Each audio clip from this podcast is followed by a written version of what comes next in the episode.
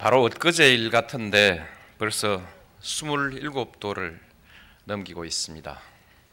먼저 자유와 정의, 민주주의를 위해서 고귀한 목숨을 바치신 님들의 영전에 머리 숙여 경의를 표하고 삼가 명복을 빕니다.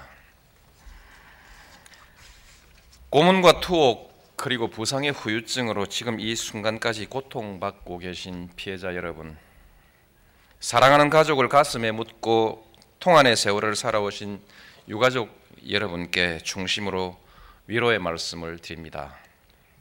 아울러 성숙한 시민 의식으로 역사의 고비마다 시대적 사명을 앞장서서 실천해 오신 광주 시민과 전남 도민 여러분께 깊은 존경과 감사의 말씀을 올립니다. 국민 여러분, 5.18은 역사에 많은 의미를 남기고 있습니다. 무엇보다도 정의는 반드시 승리한다는 이 진리를 확인해 주었습니다. 80년 광주에서 타오른 민주화의 불꽃은 꺼지지 않는 횃불이 돼서 87년 6월 항쟁으로 이어졌고 마침내 군부 독재를 물리쳤습니다. 군부와 언론에 의해서 폭도로 매도되어 무참히 짓밟혔던 5.18 광주는 민주주의의 성지로 부활하고 있습니다. 이미 부활했습니다. 5.18 그날의 광주는 목숨이 오가는 극한 상황에서도 놀라운 용기와 절제력으로 민주주의 시민상을 보여주었습니다. 나와 너가 따로 없이 부상자를 치료하고 주먹밥을 나누었습니다. 시민들의 자치로 완벽한 질서를 유지했습니다. 그리고 마지막 순간까지 대화를 위한 노력을 멈추지 않았습니다. 참으로 세계 시민 항쟁의 역사에 유례가 없는 민주 시민의 모범을 보여주었습니다. 이제 이 같은 비극이 다시는 없을 것입니다. 불의한 권력이 국민의 자유와 인권을 짓밟는 역사가 되풀이되지는 않을 것입니다. 역사의 큰 물줄기는 모든 사람들이 자유롭고 평등하며 평화로운 삶을 누리는 방향으로 흘러갈 것입니다. 그리고 그 어느 누구도 이 도도한 진보의 흐름을 가로막거나 되돌리지는 못할 것입니다. 4.19 혁명, 11.6 부마 항쟁, 5.18 민주화 운동, 그리고 6월 항쟁의 역사가 우리들의 가슴 속에, 우리들의 피 속에 살아있기 때문입니다. 국민 여러분,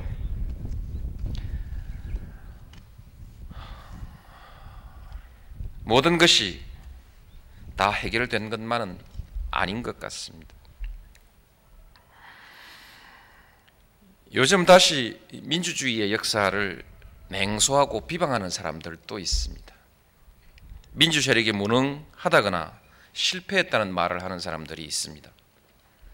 민주 세력임을 자처하는 사람들 중에도 그런 사람들이 있으니까 참으로 민망하기 짝이 없습니다.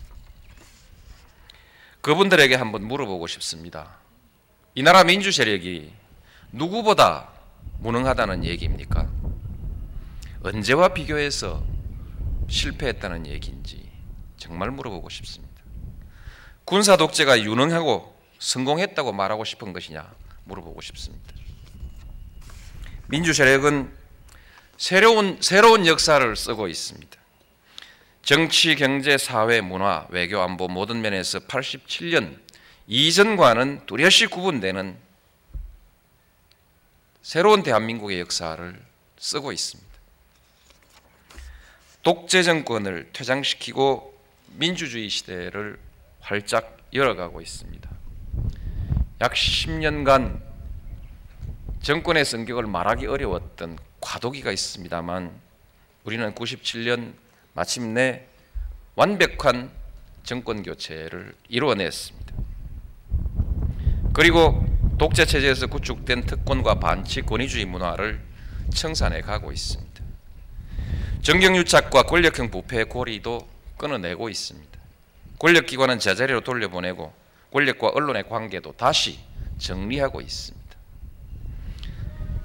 더 이상 유착은 없을 것입니다. 과거사 정리로 역사의 대의를 바로잡아가고 있습니다. 투명하고 공정한 사회로 가고 있습니다. 국민들은 자유와 인권을 누리고 창의를 꽃피우고 있습니다. 진정한 국민 주권 시대를 열어가고 있는 것입니다. 이보다 더 큰 일이 무엇입니까? 이 큰 일을 민주 세력보다 누가 더 잘할 수 있다는 것입니까? 군사 정권의 경제 성과를 굳이 깎아내리진 않겠습니다. 그러나 군사 정권의 업적은 부당하게 남의 기회를 박탈하여 이룬 것입니다. 그리고 그 업적이 독재가 아니고는 불가능한 업적이었다는 논리는 증명할 수 없는 것입니다.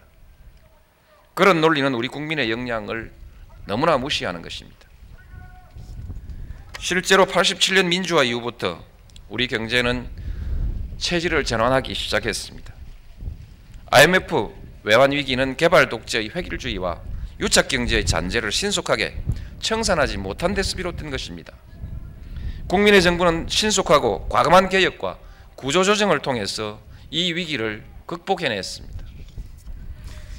이후 우리 경제는 인재 중심의 지식 기반 경제, 혁신 주도의 경제로 빠르게 체질이 전환되고 있고 개방을 통해서 세계적 흐름에도 한 걸음 앞서가고 있습니다.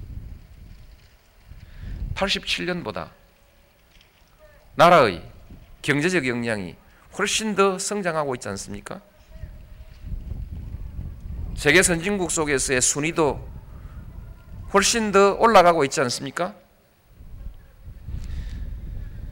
경제 규모나 과학 기술, 산업 경쟁력, 환경, 문화 분야 이 모든 분야에서 이전보다도 비교할 수 없을 만큼 세상이 달라지고 있습니다. 수출 4천억 달러, 국민 소득 2만 달러 시대를 눈앞에 두고 있습니다. 이제 누구도 의심 없이 3만 달러 시대를 공략하고 있습니다. 자유와 창의가 꽃피는 사회, 투명하고 공정한 사회라야 의욕이 넘치는 시장을 만들 수 있고 혁신하는 경제를 만들 수 있는 것 아니겠습니까?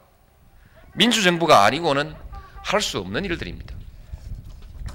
국민의 정부 시절 기초생활보장제도가 도입되고 전국민 전국민 국민연금 시대가 열렸습니다. 그리고 이제는 복지 투자를 사회 투자 전략으로 발전시켜 나가고 있습니다. 사람에 대한 투자를 통해서 나라의 경쟁력을 높이고 모두에게 기회가 열려 있는 더불어 잘 사는 균형 사회를 만들자는 전략입니다. 함께 가는 희망 한국 비전 2030이 바로 그것입니다. 이 또한 민주정부가 하는 일입니다. 평화주의를 확실한 대세로 고쳐가고 있습니다. 남북 관계가 오랜 냉전의 굴레에서 벗어나서 화해와 협력의 길로 확실하게 방향을 잡아가고 있습니다. 핵심적인 군사 요충지였던 개성공단이 한반도 경제 협력의 중심으로 거듭나고 있습니다. 반세기 이상 끊어졌던 남북한의 철길도 어제 전 국민이 지켜보는 가운데 감격스럽게 열렸습니다. 이렇게 가면 한반도의 평화와 안정이 더욱 굳어지고 한국 경제의 새로운 기회도 열리게 될 것입니다. 또한 한미 관계가 일방적인 의존 관계에서 상호 존중의 협력 관계로 바뀌어 가고 있습니다. 자주 국방도 착착 진행되고 있습니다. 한미 동맹은 여전히 견실합니다. 노벨 평화상을 수상하고 유엔 사무총장을 배출했습니다. 국제사회에서의 위상이 이렇게 달라지고 있는 것입니다. 민주정부가 아니고는 결코 거둘 수 없는 성과입니다. 민주 세력이 이룬 성취입니다. 민주 세력이야말로 한국의 미래를 새롭게 열어가고 있습니다. 우리 스스로를 깎아내리지 맙시다. 역사의 가치를 함부로 폄훼하지 맙시다. 지금 이 시간에 민주 반민주 편을 갈라서 서로 헐뜯고 싸우자는 말이 아닙니다. 정당하게 평가받아야 될 역사적 가치가 정당하게 평가받아야 될 역사적 세력이 그렇게 훼손돼서는 안 된다는 것입니다.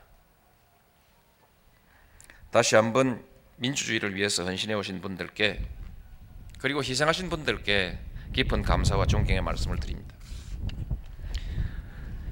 존경하는 국민 여러분, 그러나 아직도 남은 일이 있습니다. 정말 입에 올리기도 가슴 아픈 일이지만 그러나 우리 정치에 지역주의가 아직 남아 있습니다. 이것은 숨길 수 없는 사실입니다. 5년 전 이곳 광주 시민들은 참으로 훌륭한 결단을 해 주셨습니다. 영남 사람인 저를 대통령이 될 수 있도록 만들어 주셨습니다. 저는 여러분의 결단에 보답하고자 혼신의 노력을 다 해왔습니다. 이제 국정 운영과 정부 인사에서 지역차별 편중 인사 이런 비판들은 점차 사라져가고 있는 것 같습니다. 말을 해도 설득력이 없기 때문일 것입니다. 영남의 국민들도 화답하고 있습니다. 지난번 대통령 선거와 그 이후의 선거에서는 영남에서도 30%의 내외 국민이 자기 지역당을 지지하지 않았습니다. 기대를 걸어볼 만한 의미 있는 변화 아니겠습니까? 선거제도가 만일에 합리적인 제도로 되어 있었다면 영남에서도 아마 30% 가까운 반대당이 지역당에 반대하는 정당이 생겼을 것입니다. 그래서 서로 경쟁하는 정치가 이루어졌을 것입니다. 그러나 유감스럽게도 제도는 바꾸지 못했고 지금 정치는 다시 후퇴의 조짐이 나타나고 있습니다. 존경하는 국민 여러분, 지역주의는 어느 지역 국민에게도 이롭지 않습니다. 오로지 일부 정치인들에게만 이로울 뿐입니다. 지역주의를 극복하지 않고는 정책과 논리로 경쟁하는 정치, 대화와 타협으로 국민의 뜻을 모아가는 정치, 정치인의 이익이 아니라 국민의 이익을 위하여 봉사하는 정치, 그런 아름답고 수준 높은 정치를 우리는 보기 어려울 것입니다. 욕설과 몸싸움, 태업과 공전을, 공전을 일삼고 공천 헌금과 정치 부패가 반복되는 그런 정치를 우리는 벗어나지 못할 것입니다. 지난해 지방, 지방선거에서는 공천헌금 비리가 118건에 이르렀습니다. 이대로 가면 부패 정치가 되살아날지도 모릅니다. 여러분이 제게 대통령의 중책을 맡긴 것은 제가 일관되게 지역주의에 맞서왔기 때문일 것입니다. 그러나 저는 아직도 책임을 다하지를 못했습니다. 물론 앞으로도 끝까지 책임을 다하기 위해서 노력할 것입니다. 그러나 제게 더 남은 힘이 별로 있는 것 같지 않아서 무척 안타깝습니다. 이제 다시 국민 여러분의 몫으로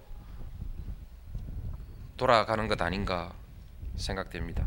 국민 여러분의 깊은 헤아림이 필요한 때입니다. 국민 여러분, 문제가 있고 어려움이 있어도 역사는 앞으로 진전할 것입니다. 역사를 멀리 내다보고 가치를 소중히 여기고 바른 역사, 정의로운 역사를 위해서 헌신하고 희생하는 사람이 있기 때문입니다. 우리 모두 5.18의 숭고한 정신을 다시 한번 새깁시다. 마음과 힘을 모아 성숙한 민주주의를 꽃피우고 선진 한국의 밝은, 밝은 미래를 함께 열어나갑시다. 이곳에 계신 5.18 영령께서 우리를 이끌어 주실 것입니다. 감사합니다.